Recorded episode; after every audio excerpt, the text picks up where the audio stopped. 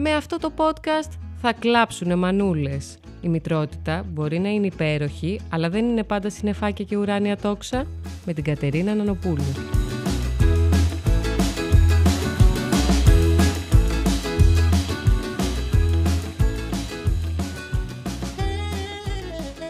Χαίρετε αυτή την όμορφη πέμπτη. Ελπίζω να είναι όμορφη. Είναι σίγουρα πέμπτη. Γιατί έχει θα κλάψουν μανούλες. Και είμαι η Κατερίνα Νανοπούλου και στον ήχο είναι ο Χρήστος Λόλος που σας δίνει τα φιλιά του. Λοιπόν, σήμερα μπαίνω κατευθείαν στο θέμα γιατί είναι καυτό. Καυτό, καυτό, καυτό. Φυσικά έχει να κάνει με προσωπικά μου βιώματα πάλι. Δεν θέλω να γίνομαι κουραστική, αλλά δεν ξέρω αν το έχετε καταλάβει. Αυτό το podcast έχει γεννηθεί γενικά από την καθημερινότητά μου. Ό,τι ζω και το τραβάω κάθε μέρα, είστε υποχρεωμένοι να τα ακούτε. Υποχρεωμένοι εισαγωγικά, τέλος πάντων, καταλαβαίνετε πώς το λέω. Λοιπόν, ο μικρός έγινε δύο χρονών. Δύο.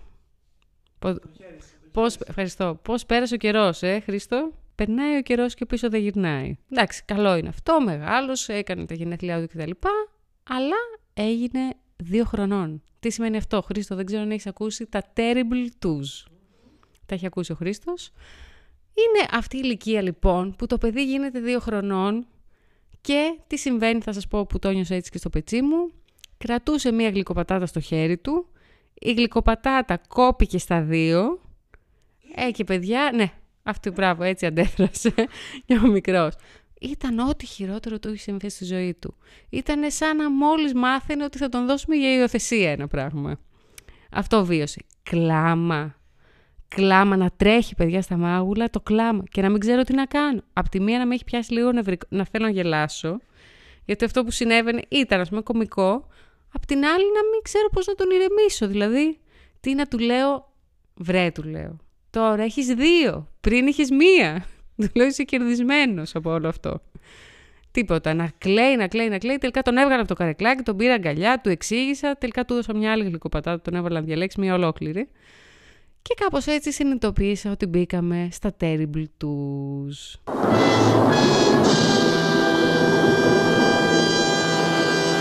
Λοιπόν, και μετά από αυτό το εφέ, που έβαλε ή δεν έβαλε ο Χριστός δεν ξέρω, θέλω να σας πω ότι μπήκαμε κάπως έτσι τέλος πάντων στα δύο και κατάλαβα ότι διανύμω αυτή την περίοδο που είναι έτσι κάπως δύσκολη.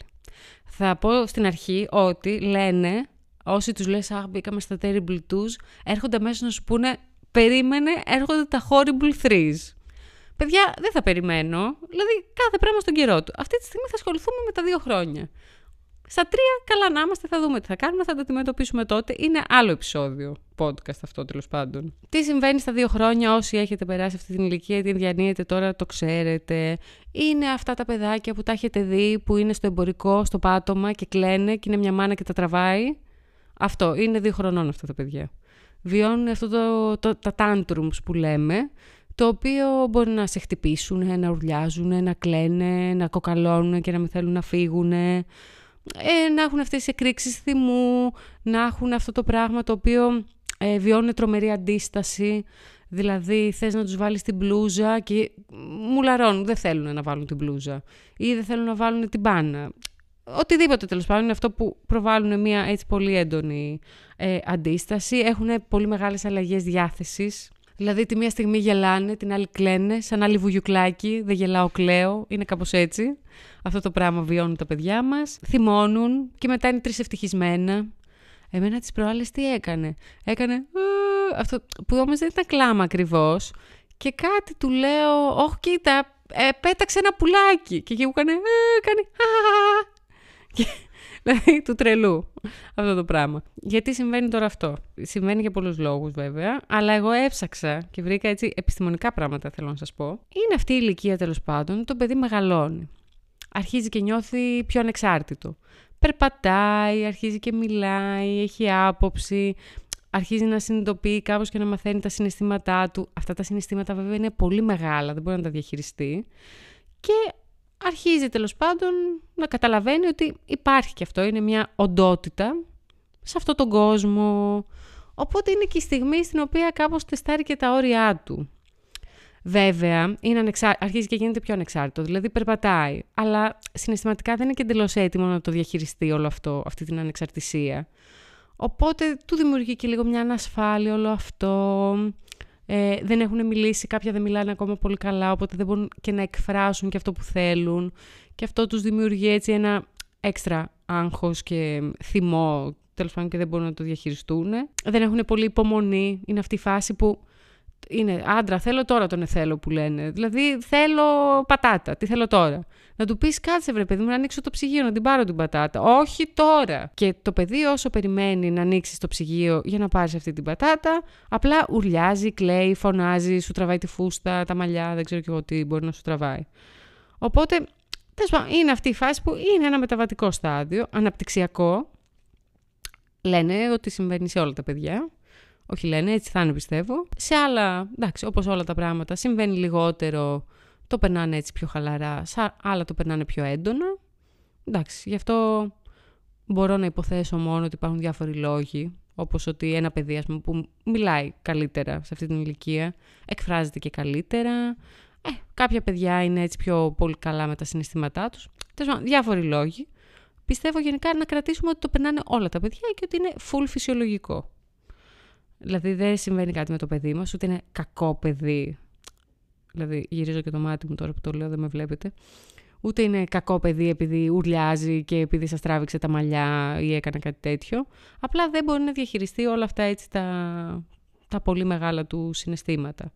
Ε, και είναι και η φάση στην οποία αρχίζει να κάνει και τις δικές του επιλογές. Δηλαδή συνειδητοποιεί ότι ε, κάποια πράγματα που θέλει θα πρέπει θα προσπαθήσει βασικά να τα αποκτήσει. Ε, βέβαια δεν μπορεί να τα αποκτήσει πάντα, οπότε αυτό δεν μπορεί να το κατανοήσει ότι γιατί δεν μπορεί να τα πάρει αυτά που θέλει. Διεκδικούν πάρα πολύ και γι' αυτό υπάρχουν και διαφωνίες, γιατί το παιδί μπορεί να θέλει να κάνει τούμπες ανάποδα στον κρεμό, ε, ο γονιός δεν θα το αφήσει προφανώς, οπότε είναι εκεί που έτσι αυτό μπορεί να είναι πηγή θυμού ε, και το παιδί τώρα δύο χρονών δεν μπορεί και τέλος να κατανοήσει ότι ε, αυτό που πας να κάνεις φίλη μου είναι επικίνδυνο, η φίλη μου, είναι επικίνδυνο και γι' αυτό το λόγο η μαμά και ο μπαμπάς σε προστατεύουν, μπουρμπούρ. Απλά δεν μπορεί να τα κατανοήσει εντελώς. Δεν σημαίνει ότι δεν πρέπει να το εξηγήσουμε, απλά λέω εγώ τώρα για ποιο λόγο έτσι έχει αυτές τις αντιδράσεις. Η εκρήξη μου βεβαίως είναι το κύριο χαρακτηριστικό, αυτά τα tantrums που λέμε και ίσως είναι και το πιο εκνευριστικό σε όλα αυτά, γιατί είναι μερικές φορές, εγώ ας πούμε τότε εκεί με την πατάτα, ήμουνα σε πολύ καλό mood. Ήμουνα και σπίτι, μόνη μου. Ε, ήταν πρωί, όχι πρωί δεν ήταν γιατί τρώγει λίγο πατάτες. Ήταν τέλος ένα χαλαρό μεσημέρι. Οπότε δεν είχα έτσι και πολύ ένταση. Τώρα, αν είσαι λίγο κουρασμένος, αν είσαι έξω και νιώθεις ότι σε κοιτάει ο κόσμος, γιατί και αυτό είναι πολύ σημαντικός παράγοντας. Γενικά, αν δεν έχεις και πολλά έτσι, περιθώρια, ε, δεν έχεις και πολλές δυνάμεις, είναι νομίζω από τα πιο εκνευριστικά πράγματα και πολύ δύσκολο και για εμάς τους γονείς να το διαχειριστούμε αυτό το πράγμα.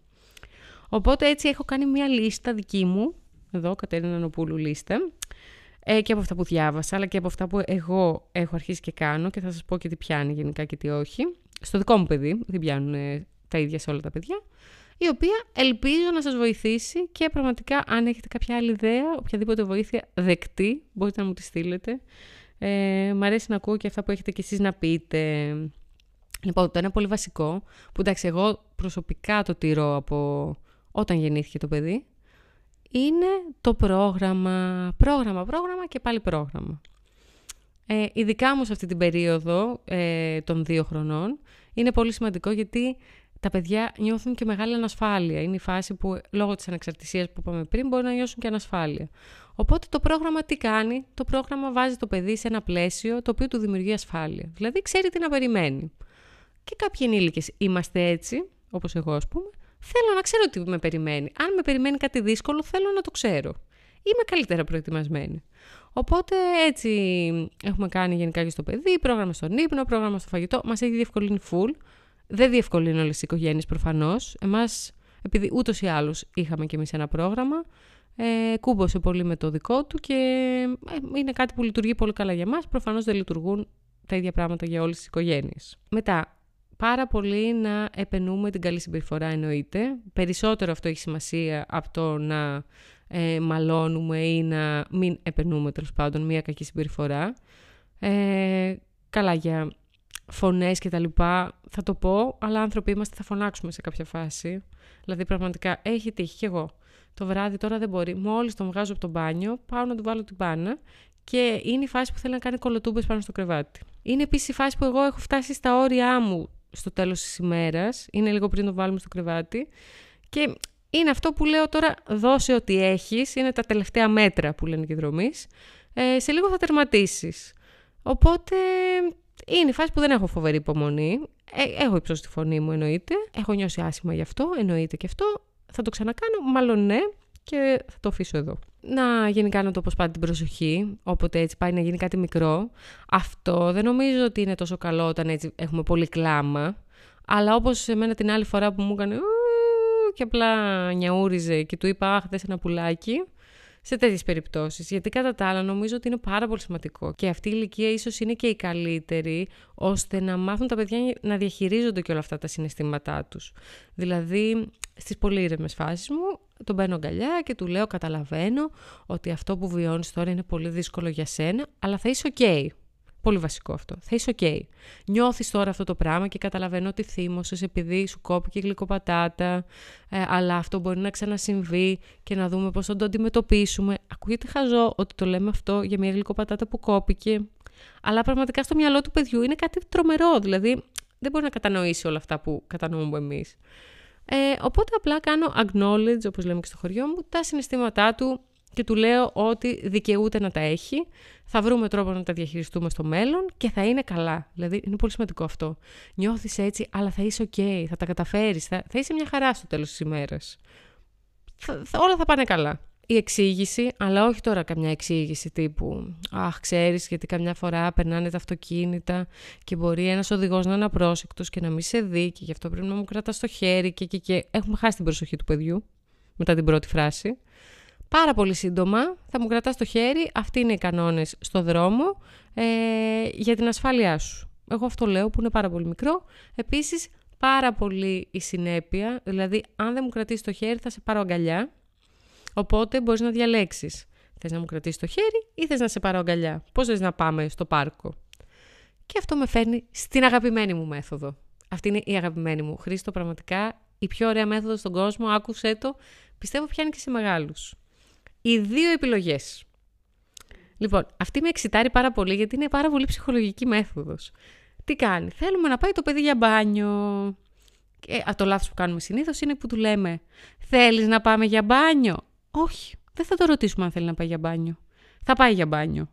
Δεν, το, το φέρνουμε το παιδί σε δύσκολη θέση να πάρει τέτοιες αποφάσεις. Γιατί νοητικά δεν είναι έτοιμο mentally, ούτε συναισθηματικά, να πάρει αυτή την απόφαση αν θα πάει για μπάνιο, να αποφασίσει. Οπότε, δεν διαπραγματευόμαστε ότι θα πάει για μπάνιο. Αυτό όμως που μπορούμε να διαπραγματευτούμε για να του δώσουμε και μια αίσθηση ελέγχου, ένα τυράκι, είναι να του δώσουμε δύο επιλογές. Θες να πάμε στο μπάνιο χοροπηδώντας ή να σε πάρω αγκαλιά. Και εκεί το παιδί θα διαλέξει ανάμεσα σε αυτά τα δύο. Παιδιά, 99% πιάνει. Δηλαδή, είναι τρομερό αυτό το πράγμα. Ε, βέβαια, ε, έχει υπάρξει και φορά, είναι αυτό το 1%. Εντάξει, το, το, το λάθος, το επιστημονικό λάθος που λένε. Στο οποίο θα του πεις, ε, θες να φας μακαρόνια με τυρί ή μακαρόνια με κιμά και θα σου απαντήσει όχι. Εντάξει, συμβαίνει, είναι αυτό το 1% που λέμε. Αλλά 99% παιδιά πιάνει πάρα πολύ αυτή η μέθοδος ε, και είναι από τις αγαπημένες μου. Αυτό έχω να σας πω, γιατί κυρίως του δίνει μια αίσθηση ελέγχου, γιατί τα παιδιά σε αυτήν την ηλικία θέλουν πάρα πολύ να έχουν τον έλεγχο. Ε, και το ίδιο ισχύει πάρα πολύ και με το φαγητό, γιατί στα δύο χρόνια τα παιδιά αρχίζουν πάλι σε αυτό την, στο πλαίσιο των terrible τους να έχουν πάρα πολύ άποψη και πράγματα τα οποία τώρα λέμε να του κόψεις ας πούμε το τόστ ε, ε, διαγώνια και όχι κάθετα και να γίνει τρίτος παγκόσμιος, τέτοια φάση. Οπότε είναι καλό ας πούμε να του πεις ότι θες να στο κόψω κάθετα ή οριζόντια το τόστ. Δύο επιλογές πάλι. Το τόστ θα το φας, εγώ θα στο κόψω. Δεν το διαπραγματεύομαι. Εσύ όμως μπορείς να επιλέξεις σε ποιο σχήμα θες να σου το κόψω. Έτσι, μου αρέσει πολύ αυτό. Εννοείται γενικά να είμαστε σε ένα ασφαλές περιβάλλον κτλ. Ε, και εννοείται αυτή η φάση της συνέπειας, δηλαδή αυτό που έλεγα και πριν, για το δρόμο. Όταν θα πεις στο παιδί ότι αν δεν μου κρατήσεις το χέρι θα σε πάρω αγκαλιά. Όταν δεν στο κρατήσεις το χέρι, να το πάρεις αγκαλιά. Δηλαδή πρέπει να υπάρχει μια συνέπεια. Η συνέπεια δεν χρειάζεται να είναι. Αν δεν μου κρατήσεις το χέρι, θα πάμε σπίτι και θα σε κλειδώσω. Δηλαδή πρέπει να είναι τώρα και κάτι αντίστοιχο, ε. Απλά πρέπει κάποια πράγματα να μην τα διαπραγματευόμαστε. Δηλαδή η ζώνη στο αυτοκίνητο, π.χ. Είναι κάποια πράγματα που είναι πάρα πολύ θέμα ασφάλειας και σε αυτά κυρίως καταλαβαίνω ότι τα παιδιά πουσάρουν πάρα πολύ και έχουν αυτή την αντίσταση. Σε αυτά τα οποία και εμείς είμαστε πολύ αγχωμένοι να τα κάνουμε. Δηλαδή σε κάτι που είμαστε πιο χαλαροί δεν θα φέρουν τόσο αντίσταση. Ε, σε αυτά τα οποία εμείς σώνει και δεν πρέπει να τα κάνουν για λόγους ασφαλείας, εκεί είναι που πουσάρουν ακόμα περισσότερο. Τι άλλο να πω, νομίζω τα κάλυψα όλα. Ε, αίτια, λύσεις σας έχω βρει. Παιδιά, αυτά τα terrible tools θα είναι τρομερά, τρομερά πιστεύω. Έτσι λέω για να, να νιώσω κι εγώ λίγο καλύτερα. Εντάξει, κουράγιο. Είναι μια φάση. Θα περάσει. Ε, θα δούμε τι θα γίνει και όταν έρθουν τα horrible threes. Ε, εντάξει, δεν χρειάζεται να αγχωνόμαστε από τώρα. Ε, το περνάνε όλοι. Αναπτυξιακά είναι κάτι που καλό συμβαίνει στα παιδιά μας και τα λοιπά. Σημαίνει ότι είμαστε καλά, πάμε καλά. Ε, και τι να πω, κουράγιο ρε παιδιά σε όλους τους γονείς που είναι σε αυτή τη φάση. Δεν θα τα καταφέρουμε. Ό,τι είναι, μου στέλνετε και μήνυμα στο Instagram, γράφοντας παπάκι bubbles κάτω παύλα cat. Το podcast το βρίσκεται παντού, Spotify και τα λοιπά, ξέρετε, και στο GenGR. Και μέχρι και το επόμενο επεισόδιο ελπίζω να είστε καλά και να αντέχετε παιδιά, αυτό είναι το μυστικό, να αντέχετε.